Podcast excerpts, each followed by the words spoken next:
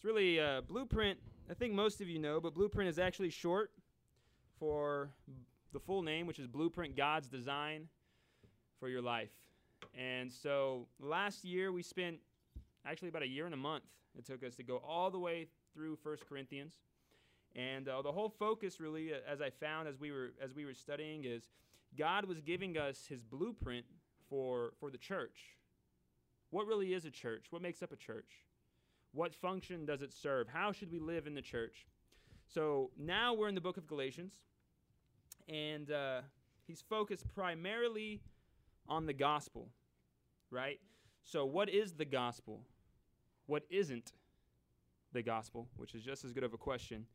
Um, how does it relate to the law? You know, all kinds of different things. And what should it look like again? What should it look like in our life? So, the, the title for today's message is By Spirit and Faith. So, if you have a Bible, you can open up with me to Galatians chapter 3, or you can read along on the, on the screen. And we're going to be reading through verses 1 through 14. So, what I'm going to do is I'm going to read through it one time and then we'll go back verse by verse. Paul says, O foolish Galatians, who has bewitched you that you should not obey the truth, before whose eyes Jesus Christ was clearly portrayed among you as crucified? This only I want to learn from you. Did you receive the Spirit by the works of the law or by the hearing of faith? Are you so foolish? Having begun in the Spirit, are you now being made perfect by the flesh? Have you suffered so many things in vain, if indeed it was in vain? Therefore, he who supplies the Spirit to you and works miracles among you, does he do it by the works of the law? Or by the hearing of faith? Just as Abraham believed God, and it was accounted to him for righteousness. Therefore, know that only those who are, fa- are of faith are sons of Abraham. And the scripture, foreseeing that God would justify the Gentiles by faith, preached the gospel to Abram or Abraham beforehand, saying, In you all the nations shall be blessed. So then, those who are of faith are blessed with believing Abraham. For as many as are of the works of the law are under the curse. For it is written, Cursed is everyone who does not continue in all things which are written in the book of the law to do them. But that no one is justified by the law in the sight of God is evident. For the just shall live by faith. Yet the law is not of faith, but the man who does them shall live by them. Christ has redeemed us from the curse of the law, having become a curse for us. For it is written, Cursed is everyone who hangs on a tree. That the blessing of Abraham might come upon the Gentiles in Christ Jesus, that we might receive the promise of the Spirit through faith. So, what is truth? It's the question I want to start off with, right? What is truth? Now, it's kind of a complex answer simply because the answer depends on the subject. Truth about what? Right? Truth about what? So tonight, as we uh, as we dig a little deeper into the truth about the gospel, what we're not going to ask is who is the Son of God. What is the only way into heaven? And how do we as Christians, or how do, how do we as people receive fulfillment in ourselves in this life and the one to come? We're not going to focus on that one because, as a group, for the most part, we've already answered that question. Those of us who are in Christ, we already know that Jesus is the only answer, right? Amen. As we have heard, for those of you who have, we believed. As we believed, we experienced. And as we have experienced, so we have testified. So that no one can speak to me, at least, and say anything about blind faith. As we have believed, we have experienced. As we have experienced, we testify. And it's important for you uh, in this room who understand what I'm talking about. Not everyone does. But because Paul is going to call on that experience tonight. So the question that we're really going to ask is by what means do we accept Christ? In Jesus, by what means do we live a holy life? And by what means can we see his power unfold in our life? That's the true question that we're going to look at. O foolish Galatians, who has bewitched you that you should not obey the truth, before whose eyes Jesus Christ was clearly portrayed among you as crucified? This only I want to learn from you. Did you receive the Spirit by the works of the law or by the hearing of faith? That's really what this boils down to, guys. It's a it's, it's all about spirit versus the law. So let me ask this. Let me get this thing out. I don't even know why I put it up there. I never leave it there. Why why does Paul bring the spirit in, even into this conversation? What does God's spirit have anything to do with this? Everything, I heard someone say. Hmm. Okay. Everything is a good answer as we believe in Jesus Christ, as you give your life to Him, He gives you the gift of His Holy Spirit, literally the Spirit of God, to reside within you. And the only thing that is a guarantee for salvation, the only way we can answer the question, Am I really saved? is Do you possess the Holy Spirit? There is no other telltale sign. The Holy Spirit is the only way we receive what we hope for, everlasting life. Ephesians 1 13 through 14. And I'm going to have to read off the board with y'all because I wasn't smart enough to actually put it in my notes like I usually do.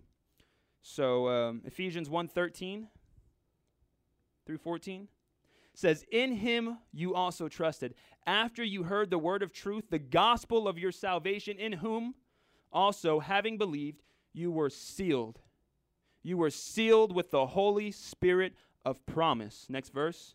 Who is the guarantee of our inheritance until the redemption of the purchased promise or possession to the praise of his glory. He is the guarantee of our inheritance until when? Until the redemption of that possession. Did we receive salvation did we receive forgiveness or the grace of God through, through the law? How many of you in this room even knew what the law was before Christ? Anybody? Not really, right? Maybe, maybe what was it? The popo? The 5 Not that law. I bet you did know that law. Right? Did we receive salvation by works? Who let me let me see a show of hands. Who here worked themselves into the kingdom? because I want to see what your overtime looks like. Right? What kind of what kind of a pension plan did you build on that? Right? Or did you simply experience a living God and through that experience become free from sin? That was my experience. I experienced a real God who really speaks, who really guides, who I know hears. Because when I pray crazy stuff that no one else knows, he comes through. Amen. That's a good God. That's a good God, man. Ephesians 2 8 through 9. It'll be up on the board in just one second. For by grace you have been saved through faith, and that not of yourselves, it is the gift of God, not of works, lest anyone should boast. The next verse, Romans 10, verse 17. So then, how are we saved? By faith? By the hearing of faith? So then, faith comes by hearing, and hearing by the word of God.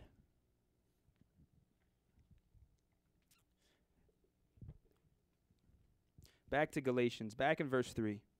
He, Paul goes on to say, Are you so foolish? Having begun in the Spirit, are you now being made perfect by your flesh? You know what's very interesting, guys, is as I've uh, I've got a little bit of a personal tie to. The, well, I always have a personal tie to this message, I guess, but especially this week. I don't know about how God works with you, okay? But when God's trying to deal with something in my heart, I see it everywhere. It's like all over the place. Okay? Likewise, when God gives me something to teach to someone, even if it's something nothing new to me, right? He just gives me these seasons where it's like, here's your subject for the next month. I'm like, okay, what? So right now, that subject that he's giving me to share with people is is the issue of eternal of, uh, eternal security is what they call it, right? Once saved, always saved is kind of a, a, familiar term, I think. And so that's the issue that I've really been I've been dealing with. And there there are some people, um, some people I've been dealing with online, people I've known for a long time who don't believe that way. And as we've been having conversations, they've been getting really upset and they've been posting all these things. But this is what this is what Paul is saying, right? So if none of you worked your way into the kingdom, if none of you even tried to fulfill God's law, and yet he still loved you enough to accept you and give you his spirit, where the heck does the flesh even have a place to boast? Right? It's funny, he says, having begun in the Spirit. What does he mean by that? What does he mean begun? See, before I accepted Jesus Christ as my Lord and Savior, before I gave everything to him, I was dead. Amen. I was spiritually dead. I was lost in my sin, right? There was no way I could have done right, even if I wanted to. There was no peace. There was no joy. There was no way of honestly standing up and saying, I know God. There was not e- it was not even in the realm of possibilities. Amen. In fact, the only thing that the law could do is once you realize how screwed up you are, you screw up even more. All the law could ever do is put you in more bondage. The Holy Spirit, God's Holy Spirit. When I received Jesus Christ as my Savior, at that moment, my life truly began. At that moment, salvation began in my life. And that's what Paul is talking about. He's not talking about, there, there's nothing else to begin, right? Having begun in the Spirit this new life, are you now trying to be made perfect in the flesh? And the reason this is so important is because it's so easy for Christians to get caught up in performance. And that's not to say we should not be diligent for the kingdom. Okay? Do not take that at all, is what I'm saying. But nothing you could do was good enough to save you. Nothing you can do is good enough to take God's power of salvation away from you. Amen. And the only thing the only way you have of pleasing God is by walking in His Spirit.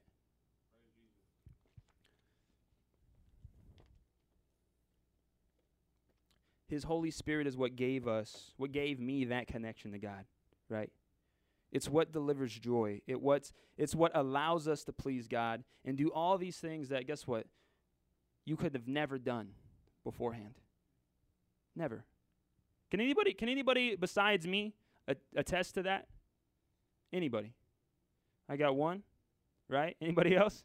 Two, three. Okay, now hands are starting to come up. Okay, so I'm not I'm not a crazy man standing up here preaching some crazy foo-foo, right? This is this is real.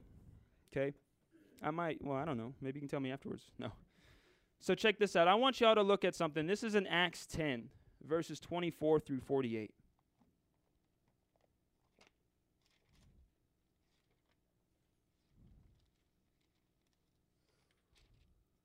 Give y'all a second to turn there. Give myself a second to turn there. Look at that. And the following day, okay, so let me let me let me give back up a little bit. So Peter, right? He's out praying, praising God, and suddenly God comes and speaks to him and tells him that, you know, these men are going to come to him. And to make a long story short, these men from a, from a Roman uh, soldier come to his house and tell him that God gave the Roman soldier a vision.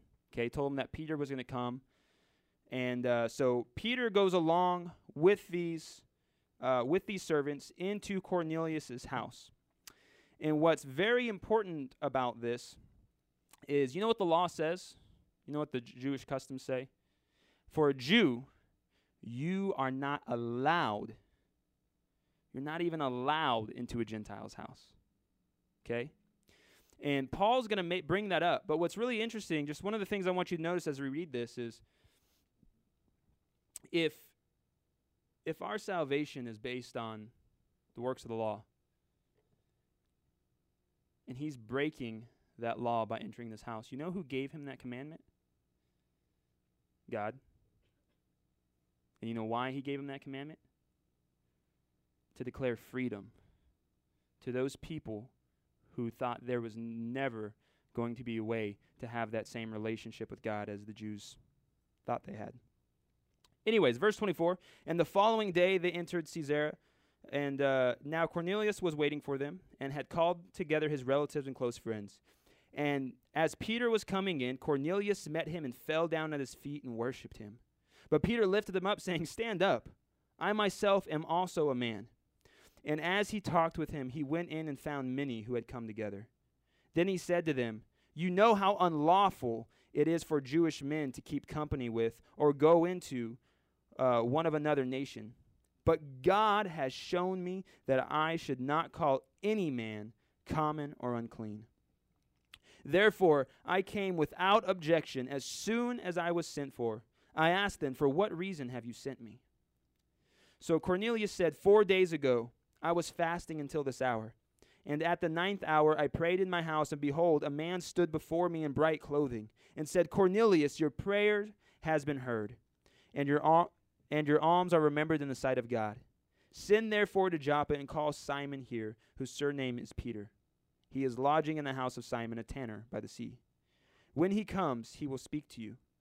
So I sent to you immediately, and you have done well to come. Now, therefore, we are all present before God to hear all the things commanded you by God. Then Peter opened his mouth and said, In truth, I perceive that God shows no partiality. But in every nation, whoever fears him and works righteousness is accepted by him.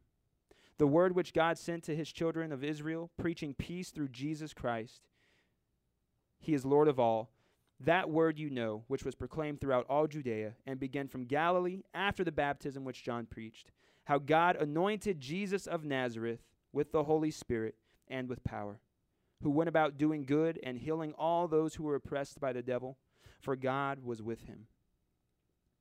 And we are witnesses of all things which he did, both in the land of the Jews and in Jerusalem, whom they killed by hanging on a tree. Him God raised up on the third day and showed him openly, not to all people, but to witnesses chosen before God, even to us who ate and drank with him after he arose from the dead. And he commanded us to preach to the people and to testify that it is he who ordained who was ordained by God to be the judge of the living and the dead. To him all prophet yeah, to him all prophets witness that through his name Whoever believes in him will receive remission of sins. While Peter was still speaking these words, the Holy Spirit fell upon all those who heard the word. And those of the circumcision who believed were astonished, and as many as came with Peter, because the gift of the Holy Spirit had been poured out on the Gentiles also. For they heard them speak with tongues and magnify God. Then Peter answered, Can anyone forbid water that these should not be baptized who have received the Holy Spirit just as we have? And he commanded them to be baptized in the name of the Lord. Then they asked him to stay a few days. I want to just reread verse 44 one more time. While Peter was still speaking these words, the Holy Spirit fell upon those who heard the word. What is the the means of our salvation? What is the means of which we can have that intimate relationship with God? And guys, if you have been if you have been striving and not seeing anything of it, if you've been pushing and found no rest, what is the means of finding fulfillment before God? It's resting in the Holy Spirit and letting Him have His work. Galatians 3, back to our, our main chapter, verses 4 through 7. He goes on to say, Have you suffered so many things in vain? If it, if it indeed was in vain? Therefore, he who supplies the Spirit to you and works miracles among you, does he do it by the works of the law or by the hearing of faith? Just as Abraham believed God, and it was accounted for him, uh, counted to him for righteousness. Therefore, know that only those who are of faith are the sons of Abraham. So, it's pretty interesting, right? So you have these people who are saying, no, no, no, you still have to follow the law. And today, we don't really deal with that too much, right? There's not a whole lot of Jews around Kerrville trying to beat us over the head with the Torah. I mean, if you run into those people, just let me know at street corner, and I'll avoid that area. Okay. Oh, hey, actually, we got one. Look at that. We got a winner. Uh, okay. But you know what we do have is we do have people who think that the only way to keep your salvation is by doing X, Y, and Z. And if your X, Y, and Z isn't as good as their X, Y, and Z, there's no hope. There's no hope. And that's truly what they believe. But it's interesting because you know why people were so astonished at Jesus when he walked this earth? What did Jesus do? Did Jesus do anything uh, amazing or, or spectacular that we should, we should know about? Let, let me hear some things. What did Jesus do? He rose the dead? Okay. What else? He healed the blind? Okay. Any others? He rose the dead. He healed the blind. He walked on water. Well, Peter did that too, but it was with Jesus, so, you know. he fed thousands. He calmed the winds and the waves, right? He, he cleansed lepers. He did that as well. That's pretty good. I can do that. No, I'm just kidding. Okay, so Jesus spent three years of ministry, three and a half years of ministry, miracle after miracle after miracle, act of God after God, act of, after act of God. That's a hard word to say. After act of God, right? Why was that so amazing?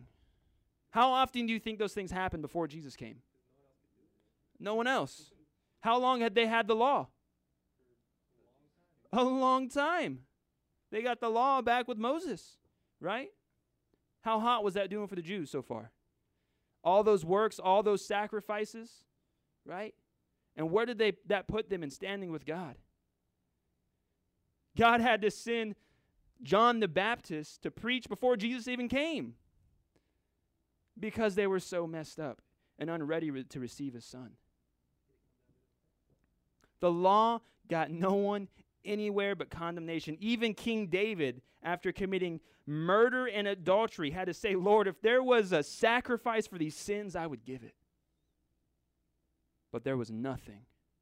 And all he had was a broken spirit and a contrite heart.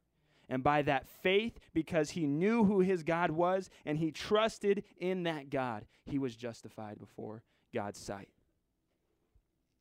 But you know what's interesting? When Jesus died and rose again, you know what he sent back to his apostles? He sent back his spirit. And when that spirit fell upon them, you know what they went out and did? All those same miracles Jesus did. You think that came from the law? Think that that that type of a relationship with God, that the works come and then the miracles? No. It came with God's spirit. Right? the same spirit that you either have in you right now or that you need to realize you need. And just like Abraham, this is a quote from Genesis uh, 15, 6? It's been a while. 615? it's, it's been a while. Anyways, Abraham, who God built the, the, the Jewish nation from, who was a, a Gentile Ur, uh, uh, from the Ur of the Chaldeans, didn't even have the law. God gave him a promise. And you know what? It says in verse 6 this is all Abraham did. He believed God. He believed God's promise, and it was accounted to him for righteousness. In all those who likewise put their faith in Abraham become children of God and children of Abraham through faith. And I want to ask y'all something. This is going to sound kind of crazy, okay? Especially to my hardcore Bible loving friends like uh, like Vincent over here. It's going to sound real crazy. I've been thinking a lot about my relationship with God, okay? And God's been showing me a lot about the way that he's been so faithful even you know, my my fervor to go out and evangelize, haven't had time for it. Okay? My 15 20 minute prayer list on top of just praying throughout the day, haven't really had time for it. All these things that I should be doing, I haven't had time for, which I could have made time. I'm not making excuses, so feel free to judge me right now. Okay, I'll let you crucify him. Yeah. Give us Barabbas. Uh, I haven't had time. I haven't been inviting people to church. I haven't been doing any of that. And in the last three weeks, I have seen more fruit from God than I have seen in a long time. And it's all His faithfulness. One thing I have had in the midst of my busyness is that personal relationship. That time, though, even though I might not have a rigid schedule, I have a heart before the Lord. And I've shared this already with a couple people that I've cried like three times this week. Just because in my inadequacy, I've been crying out to God and just telling Him how good He is and how much I need Him and how much none of this has anything to do with Just confessing that, making that a reality, because it is a reality. And I've had a peace and a closeness with God that's astounded me, you know? So here's what I a- want to ask you if you had no Bible, if you didn't have the option of spending an hour or 30 minutes or 15 minutes in Bible study in the morning and at night, if you had no church to go to to hear a pastor, if there was no small group for fellowship, if there were no good deeds for you to do, would you still have a relationship with God? Don't answer my dang question. It's rhetorical. Stop it. Just think about it. no, that's fine. Good. I'm glad I got a lot of yeses. That's encouraging, okay? What would it be like? Different? Ah, see, I got you with one of them questions. See, I had a backup. You hear that? I had a backup. I know these suckers. What was that? Whole lot of praying. Okay, so think about that. If you did not have those as options, what would your relationship with God be like? Would it be something new for you to figure out? Because it shouldn't be.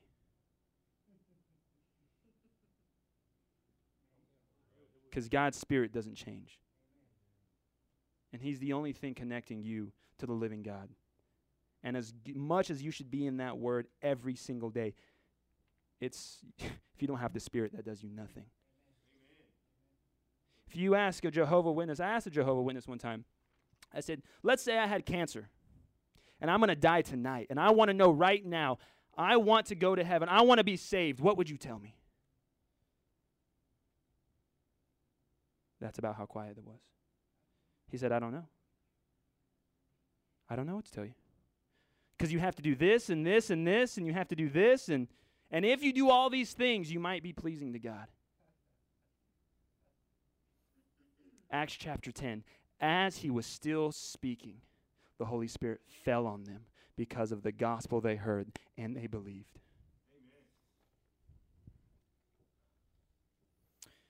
if you didn't have those things, would you still have an active relationship with the Father? Would you still understand God's presence? Do, would you still hear His voice? And do you, would you still have confidence that He would hear yours? The only way your answer is yes is if those things are already happening. And if they're not, I'm not here to say, well, yeah, you suck. No, I'm here to encourage you to ask yourself, what needs to change in my life for that to be my reality? Because I'm not talking about a biblical principle, I'm talking about something I live. Amen. And I'm talking about something that I know many people in this room live. It is the Spirit of God that enables all these things. He leads us, He guides us, He connects us. It is God's Spirit that does all through us. And as long as we are found pursuing any of this in ourselves, we're actually pushing the Spirit of, aside. And I've it, it, there's a I've been realizing that there's this fine line between fulfilling God's will and doing our own will that looks real godly. And I think it was um, patience. We were talking in the in the small group the other day, and you know I, I I'm not a perfect pastor. And so I, I made, I made, wait a minute, wait a minute. So, anyways, sometimes I preach a little, a little stronger on one side of an issue because I think the other side people just have, and that's not always true.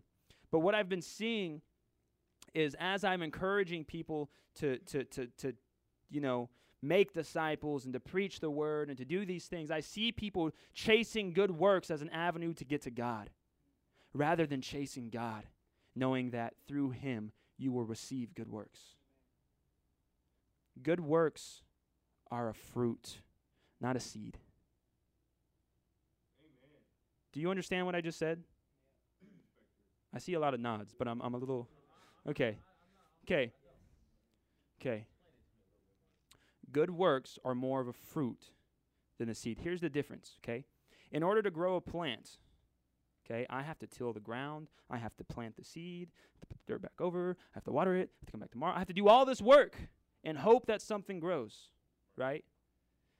When's the last time you saw an apple tree working real hard to make some apples? You ever heard you ever heard an apple tree out there? it's a fruit, right? Okay. Now trust me, ministry is work, but not in the work you said. If you truly have a relationship with God, the Beatitudes in Matthew 5 says, Blessed are those who hunger and thirst for righteousness, for they will be filled. Right? If you are filled with God's Spirit, He will naturally put you places to be useful. He will fill you up and pour you out on others. And those, those, those works, those fulfilling God's will, will be a natural outcome. And in that, you'll be planting seeds of the gospel and things like that. So don't get me wrong on what I'm saying, right? But it has to come from a relationship already established with God because ministry is not about loving people, it's about loving, loving God and letting that love run back out through you.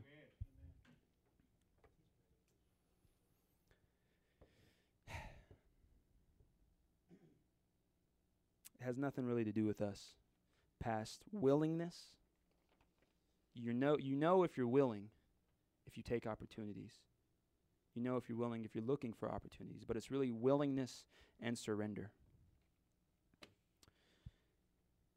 Galatians 3 8 through the end of what we're going to read today, 14. And this scripture, foreseeing that God would justify the Gentiles by faith preached the gospel to Abraham beforehand, saying, In you all the nations shall be blessed. So then, those who are of faith are blessed with believing Abraham. Those who are of faith, who simply believe. For as many as are the works of the law are under the curse. For it is written, Cursed is everyone who does not continue in all things which are written in the book of the law to do them. The Bible teaches us that if you break one law, you have broken them all. Which is really bad, by the way.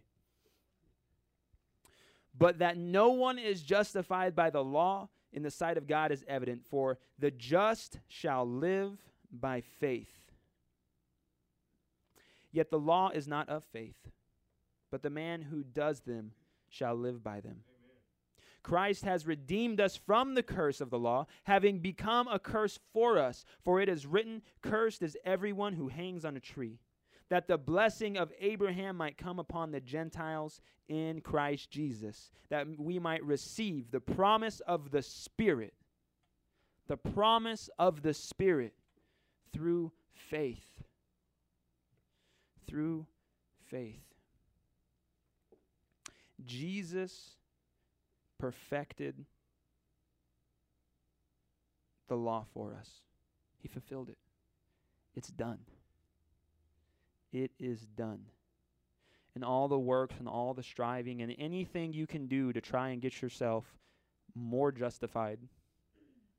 What kind of a silly phrase is that? Before God? In your deeds? Is not going to do anything for you. Only that which comes from a love and a spirit that He puts within you. Let's pray, guys.